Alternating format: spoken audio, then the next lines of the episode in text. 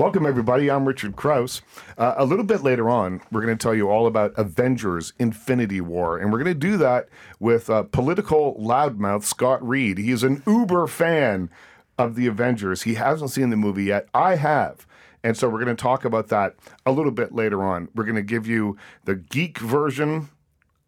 The, we try and build the excitement of what's happening around this this weekend. And then I'll tell you sort of the nuts and bolts of what the movie is all about. But first, I want to talk about a couple of documentaries that will be coming your way. Uh, eventually, you'll be able to see them on streaming services. You'll see them in a theater near you. Um, there's two films here, United We Fan from director Michael Sparaga and The Accountant of Auschwitz from uh, director Michael Schroichet and producer Ricki Gervitz. Nice to see you all. Thank you for having us. And uh, let's talk about uh, The Accountant of Auschwitz uh, first. I mean, this is a movie that uh, is powerful. I, I just saw it earlier this week. It's a powerful film uh, about uh, a guy who I honestly think don't think that he really did anything much wrong. He was just following orders. It's that ordinariness of evil uh, uh, excuse that so many Nazis used after the Second World War and into the Nuremberg trials. So tell me, what was it about him that attracted your attention? Now, it could be that he's just one of the last ones, and so he was an, kind of an obvious choice, but what was it? So um, one of the reasons I, I personally wanted to make this film is because when I started reading about the details of this case, I thought, oh, wow, this is very interesting. Usually when you hear Nazi, you think automatically, of course, guilty, mm-hmm. right? Um, how could you be there and partake in these terrible crimes and not be complicit? Uh, but the more I read about him, the more I thought, oh, wow, this is kind of, this is not so black and white. Um, he was a small cog in the machine. You know, he grew up in a nationalist, socialist household. He joined the Hitler Youth. So there is, you know, an argument to be made of, of the whole brainwashing, mm-hmm. you know, aspect. He was not uh, someone in a position of giving orders. He was not, a, you know, an ideologue. And we should, his name is Oscar Groening. Yes. And they call him the Accountant of Auschwitz, yes. which is where the film gets its title. Right. And so he was a bookkeeper at Auschwitz at the age of twenty-one. Um, and he, uh, so, so he was there, therefore he was a cog in the wheel mm-hmm. and he helped to run it. Um, but again, he was not killing anyone. He was not pouring the Zyklon B into the gas chambers. He was not instrumental. Um, and later in life, he actually came out against Holocaust deniers publicly um, to to say the facts of, of what happened there. Say that it did happen. That it did, yeah. in fact, happen. Um, and that's actually how he became known to prosecutors. So, you know, there's this question, uh, there's a lot of moral ambiguity, right? Mm-hmm. So does his good good deed later in life absolve him of his past deeds and past sins, and um, also raises questions of complicit, complicity and responsibility, and and who um, should face prosecution for these crimes? Is are the cogs responsible? Um, of course, the the final solution could not have been carried out without all mm-hmm. these cogs. If it had just been the guys giving orders, it wouldn't have happened. Um, but at the same time, you know, all his superiors, all his contemporaries, all the people who did far worse than he did never faced any kind of justice. Now that the law has changed in Germany, he is, but is it fair? Right? So that's what kind of drew us to this film. Yeah, because there is the moral ambiguity that you present really well. You set it up in the in the film. There are uh, some Germans that say, absolutely, prosecute, no matter, ninety-two, ninety-four years old, doesn't matter, prosecute these people, and others that, that disagreed. And in fact, the, the film makes a, a case of one Holocaust survivor that says, you know, I've reconciled with this. I, I don't think that he should be charged. Yeah, and for me, when Ricki came to me with the idea, one of the most interesting things was just picturing a ninety-four-year-old man hunched over his walker, walking mm-hmm. into the courtroom. That image alone, to me, was, I had so many questions. Why now? Why, like, why should right. we care about this now? And why is this even happening? That alone was was so interesting to me. And then the more you research it and get into it, all these questions get answered. Some of them don't get answered. Well, there's a really, you, you mentioned that. Okay, so we see him go into the courtroom And one of the onlookers who was uh, uh, in a concentration, was at Auschwitz, says, I look at him, and I'm paraphrasing, but she says something like, I look at him, and I just see an old man. And then he crossed his arms. And he had this kind of superior tone yeah. when he did this, this kind of thing that obviously triggered something in her. In her. And it's a very yeah. powerful moment. Yeah. That's how she perceived it, you know. Mm-hmm. Um, he might have just been crossing his arms, but for yeah. her, when he crossed those arms, she saw the same Nazi who would have been in Auschwitz when and, she arrived with her family in and nineteen forty-four. And almost maybe the indifference of him just crossing his exactly. arms. Exactly. Yeah. yeah. And, and of course, that raises another point, which is, you know, is the man who he is now the same person who committed these crimes? Which is one of, someone says it in the film, uh, uh, Peter Singer, who's a philosopher, he says, you know, the person he is at ninety-four is very different from the person he was at twenty-one. And uh, we need to take that into account as as we pass judgment. The film is called The Accountant of Auschwitz. Uh, director uh, Michael or Matthew uh, Schroichet is here, along with producer Ricki Gervitz. Um, it's interesting uh, when we w- took a look at the film in its entirety, because you have people, and I think it's Alan Dershowitz, who says, uh, you know, whether you do something, if you kill people, whether it's ten years ago, twenty years ago, or fifty years ago, you've still killed somebody. And and so he comes out very firmly on the idea that these people should be prosecuted. And I guess that, if nothing else, there must be at least a symbolic reason to try them. I mean, they're never going to do any significant time in prison. Many of these people die, even if they do get tried, they die before they actually serve any time. Um, but symbolically, yeah. it, it sends a message, well, right? That's a great point. And for Ricki and I, we're always questioning, like, well, should he have been on trial? Should he not be? And you brought up Alan Dershowitz, who's usually very firm on his opinions. Yeah. And he says, you know, there comes a point when you see these horrible atrocities happening that you have to know it can't be legal to be murdering babies. But he even says it is symbolic. And the fact that a Nazi is actually speaking in court, which has never really happened before, he deserves some sort of credit, because how can a Holocaust denier right. deny that? This guy was a Nazi. He says, I was there. I saw the burning pits. I saw the, the gas chambers.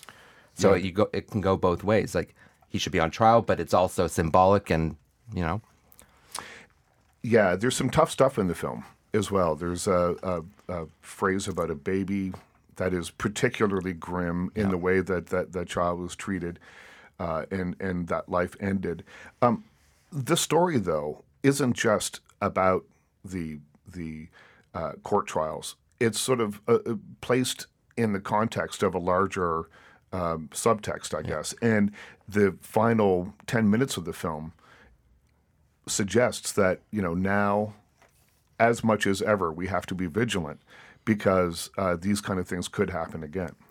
Right. And so that's actually, you know, a, a great point, because one, I, another reason we wanted to do this film is, is because this trial allowed us to explore uh, bigger issues right. and bigger issues that are actually taking place today, not seventy years ago.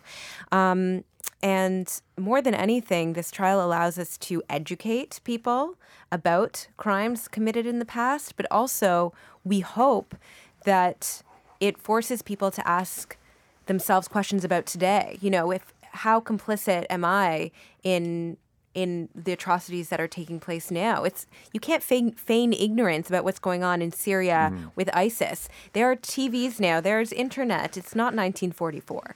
Are we responsible? Are you know? Are we lesser cogs? And um, if we lose sight of the past, we we you know run the risk of repeating it. On a lighter note, maybe not even a lighter note, but uh, you you. interview some fascinating people here. One of them is the lead prosecutor at Nuremberg. And I don't know how old he is, but he's got to be in his nineties. He's ninety-eight years old. Yeah, he's ninety-eight Benjamin years old. Ferencz. He's and, amazing. Yeah. And amazing. And sharp. And mm. with, uh, it seemed to me, perfect recall of uh. things. And, and he gets fan mail. He gets fan mail from people who want him to sign photographs and, and yeah. that kind of thing. He's uh, the most amazing man. Yeah. I mean, he, he deserves his own film. He, he wanted is... to prove to us that he could do one hundred push-ups, and he did. little, yeah. little push-ups. One for but... every year he's been alive yeah. almost. Yes, yeah. he's, he's fantastic. And that's the thing is that, um, you know, this film is very, you know, we we have studied Holocaust education. Mm-hmm. Matt and actually Matt and, and myself actually met on the March of the Living, which is a group trip that goes to Poland every year with survivors to visit the camps and the ghettos. And we thought we knew everything there was to know. Mm-hmm.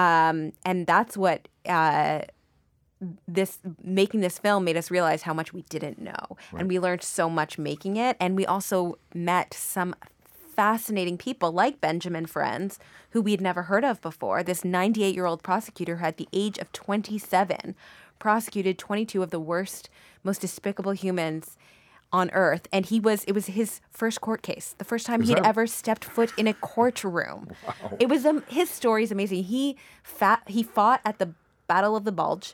He went to Hitler's lair. He found secret documents that no one had uncovered before about the Einsatzgruppen. That that that the Einsatzgruppen were, there were three thousand soldiers who killed one point one million people by shooting them into into pits. No one had heard of them before. He went to the lead prosecutor at Nuremberg and he said, "You have to prosecute these people because I have evidence." And the prosecutor, Telford Taylor, said, "Well, I just don't have the resources. Mm-hmm. We are stretched." And he said, "Will you prosecute them?" And Ben was like, "Okay." So he steps into a courtroom for the first time at the age of twenty-seven to prosecute twenty-two of the most evil men. And something he says in the film, which is so striking, he said, twenty-two out of three thousand. Why?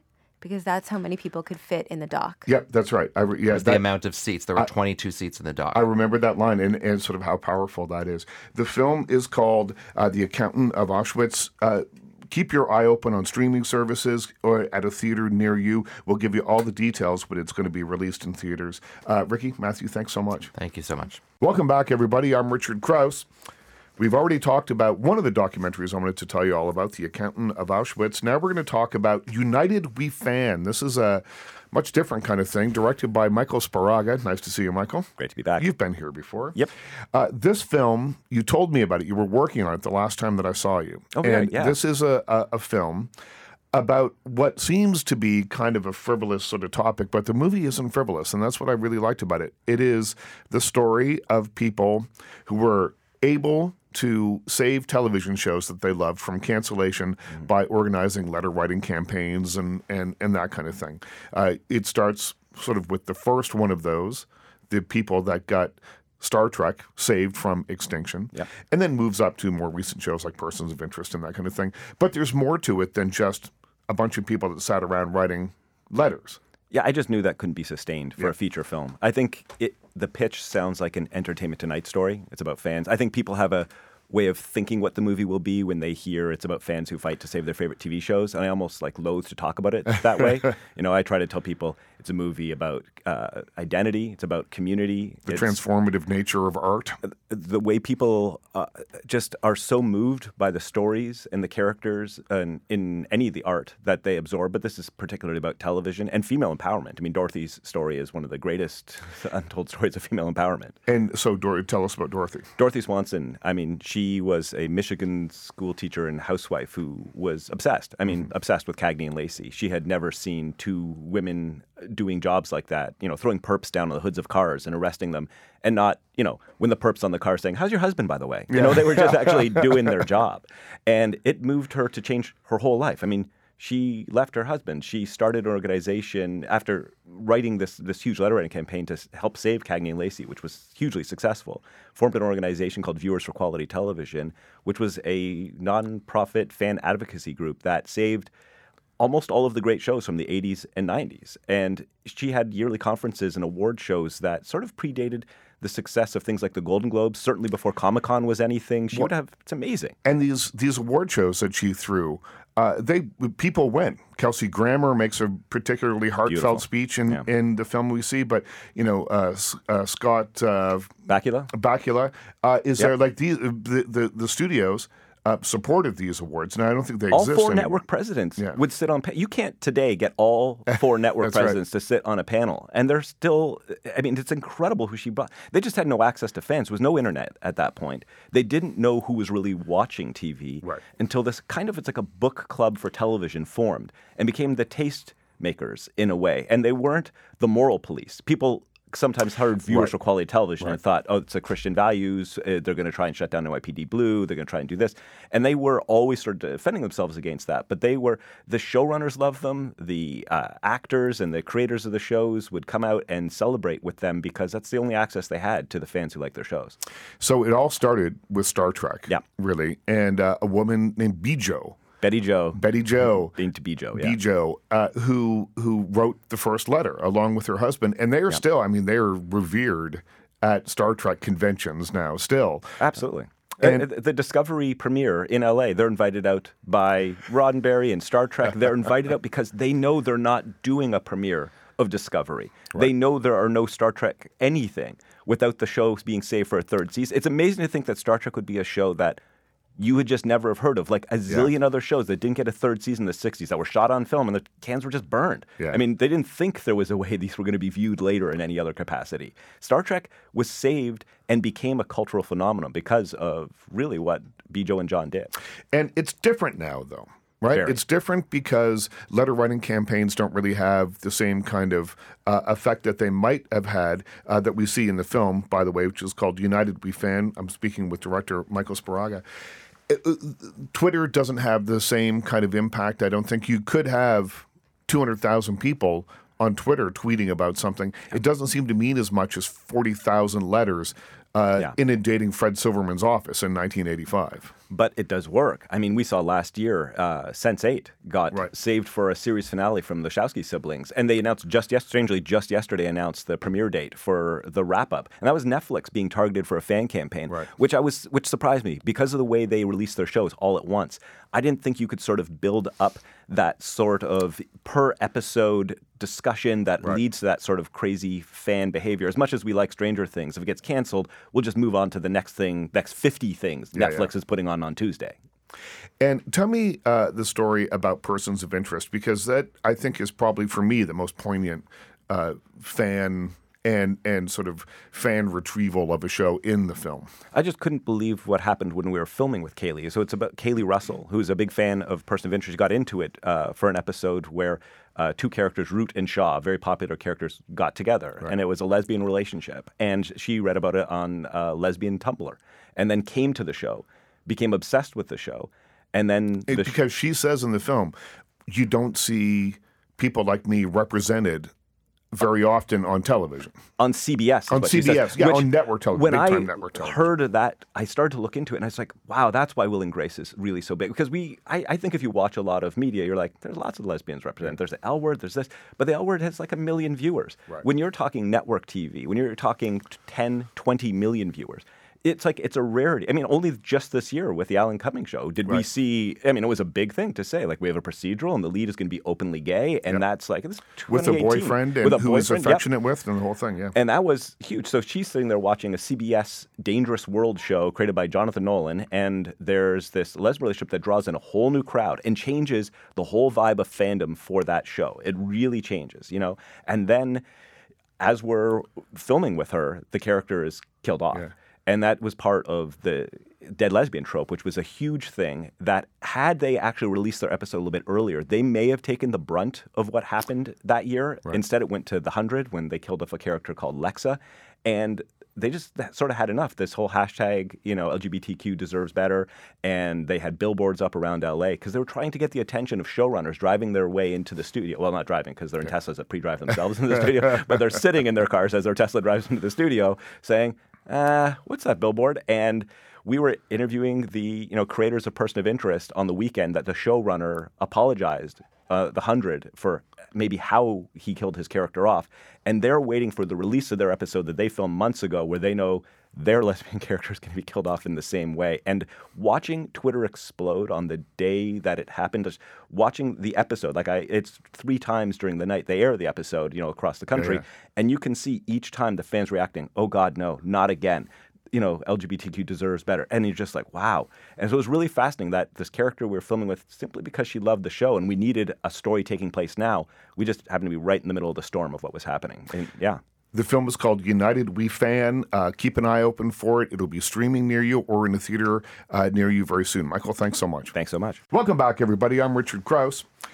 As you may have heard, Avengers Infinity War is opening this weekend. It's set for world domination. It's on track to make about five hundred million dollars worldwide. To put that in some kind of perspective for you, the only other two superhero movies that have broken two hundred million dollars on their opening weekend are The Avengers and Black Panther.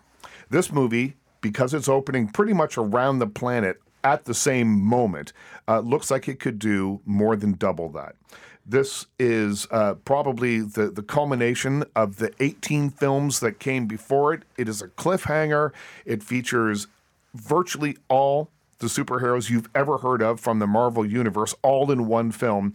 And in just a couple of minutes, C T V political analyst Scott Reed is going to chime in on his anticipation. I've seen it. He hasn't seen it yet. And so I'm really curious to get your enthusiasm, your your your thoughts on what this will be all about. It, you're killing me. The fact that you've seen this, I have to avoid your eyes as I rattle through my many, mm-hmm. many contradictory and complementary theories on what I will see. I can't get any cues from you. I don't want to spoil the surprise. Well, let's listen to just a little bit of it, and then we'll get on with Scott.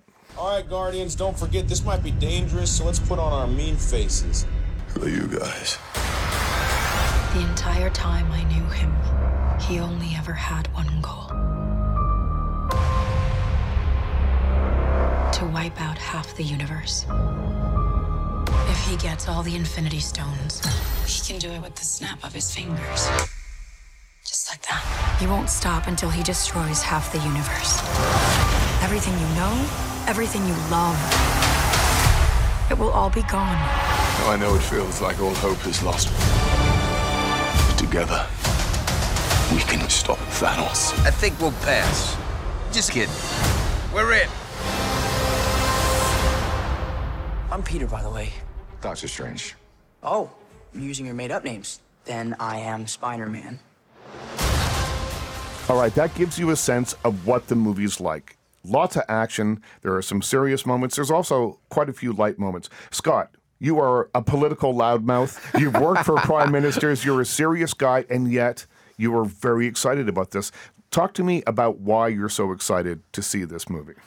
Because they're great stories. I, I, first of all, there's a legacy thing for me. I am a comic book nerd from my childhood. I was a latchkey kid in the nineteen seventies. I spent time watching sitcoms from four to six p.m.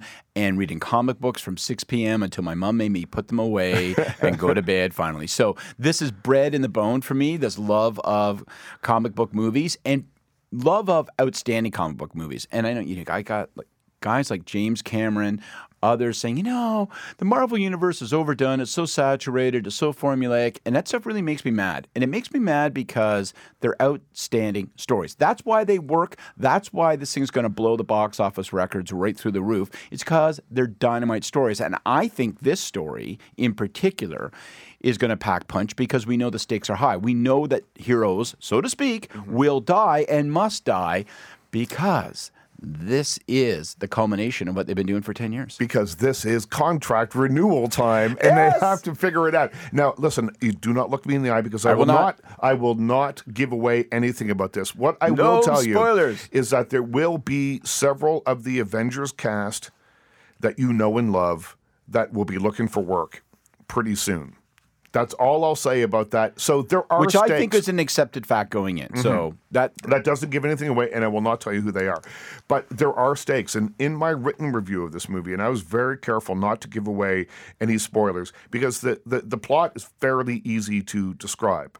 Thanos, one of the world's, or the universe's Universe. most powerful the multiverse, creatures. Shall we say. Yeah, the multiverse's most nerd. powerful creatures uh, is looking for these things called Infinity Stones. There's six of them. If he can gather them all, and they are spread out all over the universe, if he can gather them all, he can, with the snap of his fingers, uh, do what is sort of a tough love move. He thinks the universe is becoming overcrowded. He has a way of fixing that by killing half the right. the, the the population so that the other half can thrive. That is essentially what happens. Intergalactic Malthus. Yeah, absolutely. And so uh, that part is is simple. The stuff that works so well here, though, I think, is the interpersonal stuff. And and that's what makes these movies, I think this movie worked particularly well. But that's from the comic books, right? It is from the comic books and the rich history of those characters. And to be honest with you, in many respects, and in many characters and in many films, I think the Marvel movie universe has done a better job than the comic books. Really? And I think Thanos and, and the Infinity Gems, as they're called in the comics, is a perfect example. It is, let's be honest, a ridiculous story. Yeah. It's, you know, full-on science fiction, fantasy, silliness, really, when you read the comic books. But I think by the way that they've turned a giant purple dude who comes from somewhere in the universe, who looks like he could use some uh, moisturizer. Yeah, a little crack very, there yeah, on the chin. A little crackly face, yep. But they've made it real. And the way you make that real and the way you make people care about the characters and the outcome is to develop those characters. And so the secret of, I think, this weekend's success with Infinity War is that they took ten years and eighteen films, and they, you know, told us who Captain America was, and they worked through the backstory of Bucky Barnes. And because you care about those people, you now are going to care about this moment because you believe it's going to have real consequences for people and characters that you care about. And, I mean, that's what great films do. And I think they've done a tremendous job of the franchise. I don't know if they originally started out with this idea that there would be a Marvel universe. I thought, I think Iron Man came out and made a lot of money. And they're like, oh, well, that's cool. Let's see if we can keep this going. Yeah. And then it slowly built and built. But somewhere along the line, it clicked that this will be something different. And, you know, think what you will about this. I have a feeling that Marvel fans will enjoy this movie more than casual fans or people who are just right. going because it's Saturday night and they want to see a movie. I have a feeling that this really is a fan movie.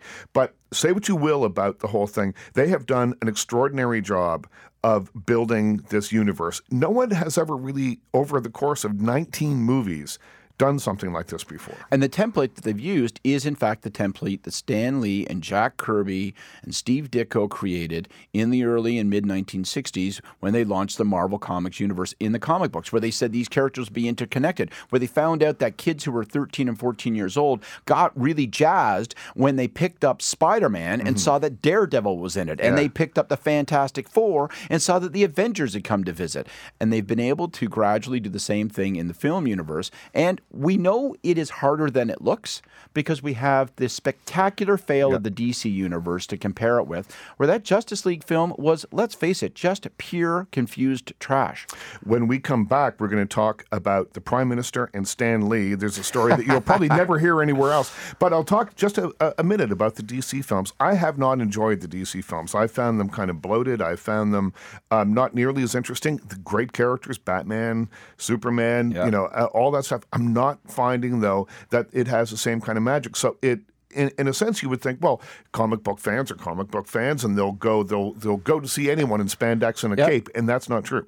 No. Well, because they lack heart. Yeah. I think that's the fundamental issue there. Those D C films do not have the heart. They don't capture that. The heart of Superman as compared to the way they capture the heart of Tony Stark and Iron Man.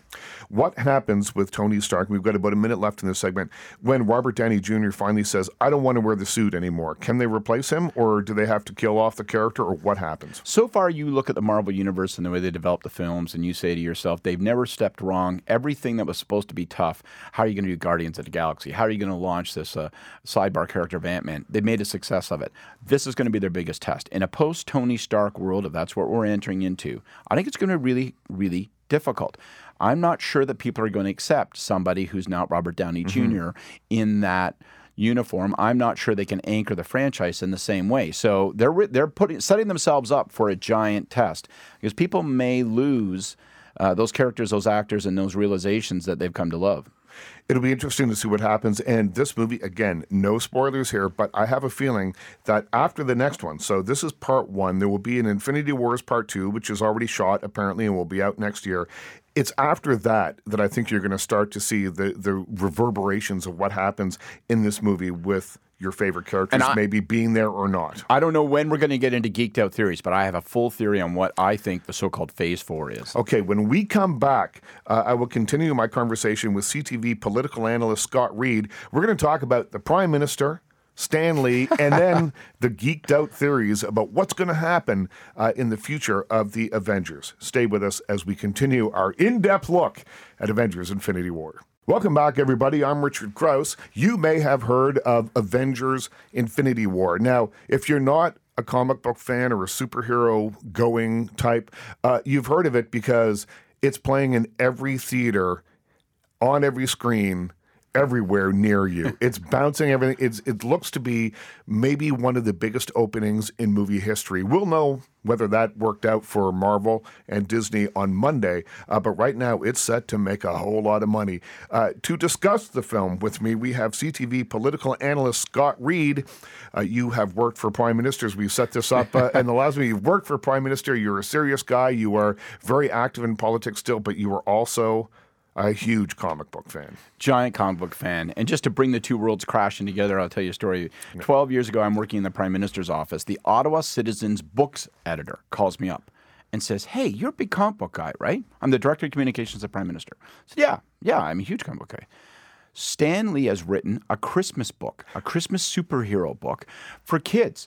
Would you like to review it? Could you do the review? I had to go through enormous hoops. I had to go and right. speak to the ethics commissioner.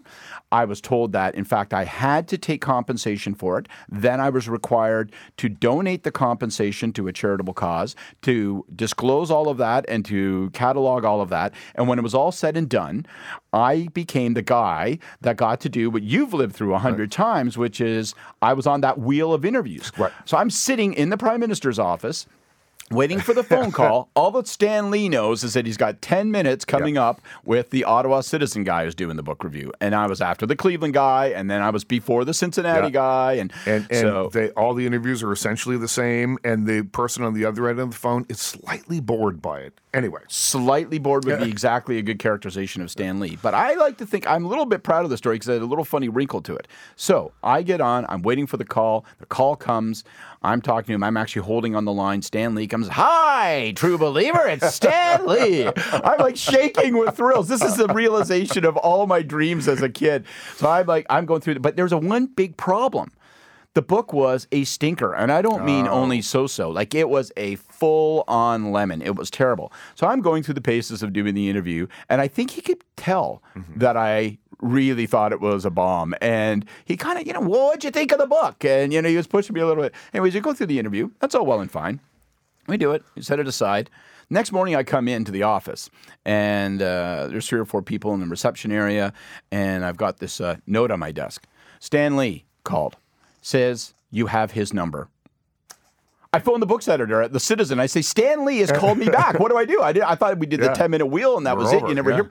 She's like, I've never heard of this happening before. She said, like, I've never heard it. So Stan Lee, so then I call back, and then Stan Lee is like, yeah, uh, I wanted to follow up on our conversation. I got the sense you didn't really like the book. And I'm like, well, gee, Mister Lee, I'm so sorry about that. And then he stops me and he says, and by the way, I, who in the hell are you anyway? I When I called back your number, it said that I was calling the Prime Minister of Canada's office. I'm like, yeah, well, I got to explain that. So I now have mounted on my wall that message. That's Stan amazing. Lee called, says he has your number. That makes me, uh, that gives me gook, uh, geek cred. Well, you'll also note that he is, I'll, uh, this isn't a spoiler, he's in the new movie as well. Shocker. There's he's always, in every single yeah, one. He's in every single one. They say because of his age that they've shot like something like seven more I, cameos I so, yeah. for various movies? Because yeah, at some he's point... Not, he's ninety-five right. now. I interviewed him last year, and like you, I was very excited. And hello, true believer, he says. Yeah. I would, uh, and at the end of the interview, he said, you know, I really enjoyed this interview. And I was like, wow, Stan Lee loved the interview today with him. He goes, because you spoke loud enough that I could hear what you were saying. I was very proud of the fact that of all the people he did those boring cycle of interviews with, he called me back. So even if I had to apologize about not liking the product. So one of the things that is uh, uh, an earmark of this new Avengers film, Infinity Wars, is that there's a lot of characters in it. There's a whole lot of Avengers in it. Jimmy Fallon put together uh, a thing the other night where he sort of brought them all together, Brady Bunch style. Here's the story of a playboy genius who was gearing up to form some sort of crew. One's a former Russian spy, a god of thunder, one fought in World War Two.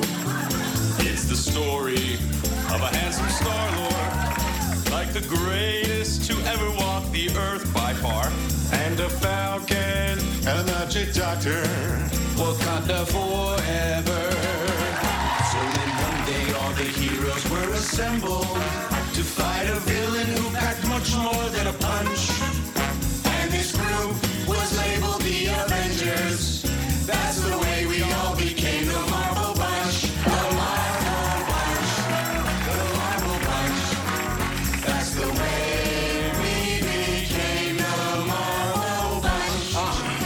Hello, brother. Shut up. It's from the Jimmy Fallon Show. Woo. And that was actually Chris Pratt and Robert Downey Junior and everybody else uh, in Brady Bunch style, I guess, setting up the film.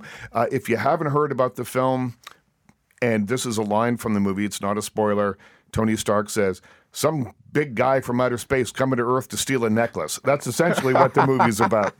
Uh, but it's uh, it's been getting uh, terrific reviews. I have a feeling that it is, by and large, for the fans who are going to go absolutely crazy for this movie, and they will go back and see it over and over and over again. Keep in mind, it is a cliffhanger, and there is a scene at the end of the movie, so you have to the sit post credit the post credit scenes. You have to sit through the credits, and it seems like everyone on the planet worked on this movie because it's a long time, but it's worth a look. It's worth a look. So stay for the very end. So you have some theories about I do. what's coming up now. So this kind of sort of seems like it's wrapping up one era. Maybe. Right. Possibly. It is, and for sure. Moving on be. to another. Because we know the business of the Marvel Universe and signing all these characters in studio politics, it, it's going to dictate that some of these folks go. So that's what, to me, makes it so much fun, is that you know that um, Captain America and Tony Stark are maybe reaching the end of the line on this movie or the next because they have no contract beyond that. Now, maybe they're punking us, and we'll find out that they are, but these guys are also getting old. I mean, Tony Stark's character is supposed to be like, you know, kind of late thirties. Yeah. Robert Downey Junior is like pushing sixty now. And so... And Chris uh, Chris Evans is doing Broadway now yeah. and things. So, and, and, and again, anything that I say is not to be interpreted as a spoiler gotcha. in terms of characters that come and go or stay or go. So I just want to make I have sure. a shocker theory. I'm okay. going to throw it out there, and I'm sure I'll be proved to be a fool. But it runs in, in contradiction to the whole business right. point that we just made. Because my big theory is, if you think about what would punch through in a way that nothing else would emotionally, what character's loss would work with the characters in the film, would grab the audience in a way that no, nothing else would. I think if Spider-Man dies, hmm. the way they've done the young Spider-Man, he's the protege of Tony Stark, the protege of Iron Man. He's our window into this incredibly huge galactic storyline because he's an innocent teenager. He's sitting there with awe and blown blown away by all that. I think having him die at the end of this first movie, when people assume that that's impossible because there's going to be a Spider-Man yeah. sequel, you know, I think then possibly they... And I had this whole weird theory that then, in order to um, get the final soul stone that could resurrect Spider-Man, you know, somehow Captain America will have to sacrifice his life. And then in the next movie, in order to activate the soul stone and resurrect Spider-Man, Tony Stark will have to surrender his life. I have this whole elaborate theory, but it all revolves around, to me, the biggest surprise and the biggest punch emotionally would be to have Spider-Man, the teen, who is in so many ways uh, the emotional heart of the film and the franchise. To have him die, I think, would really grab fans by the throat. And I'm I'm kind of hoping that happens so that I'm right, but I'm desperately hoping it isn't because I don't want to see that character die. And um, speaking with Scott Reed, C T V's political analyst, we should point out, you haven't seen the movie. That's not a spoiler. Not, we don't know. It's not a spoiler. I'm just geeking out. And I've tried to avoid Reddit also because I yeah. don't want to uh, I don't want to accidentally bump across something that I think is a genuine spoiler. So I'm just talking crap off the top of my head. Part of the fun of these movies, though, is talking crap off the top of your head, is coming up with the fan theories. Yeah. If you go online... This is what people do for months in advance. And I think that that's really an important dimension of it. And I, I think it's the film reflection of what we see with binge television and binge golden age quality television. So people will obsess about Game of Thrones, about Westworld. What do they do after you watch an episode? This is the kind of geek I am. I watch it, then I go and I read those almost instant online reviews right. from Vulture, from New York Times. I read those things so that I get the in-depth sense of what I might have missed. I then watch the episode again, and I think that's what's happening in this film. And this doesn't happen for every film. I think, again, it's an, it speaks to the richness and the depth of intensity you can provoke in the fan audience when you got something like the Marvel Universe in, on your hands. Just a couple of minutes left. How long can these superhero movies go on for? I mean, the obvious answer is, well, as long as they're good. That's what uh, that, Kevin Feige, who runs the whole Marvel Universe, he said, as soon as, you know, we make a bad one, that's when it stops. I think people make a huge mistake when they assume that it it is a genre. It's not a genre.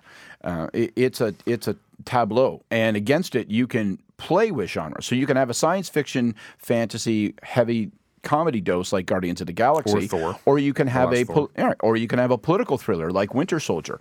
You can have, uh, frankly, you can have a love story. You can have a cowboy western story. I mean, that's uh, it's a very rich tableau that you can sort of put a bunch of stuff again against, as long as the characters are good and as long as the stories are good.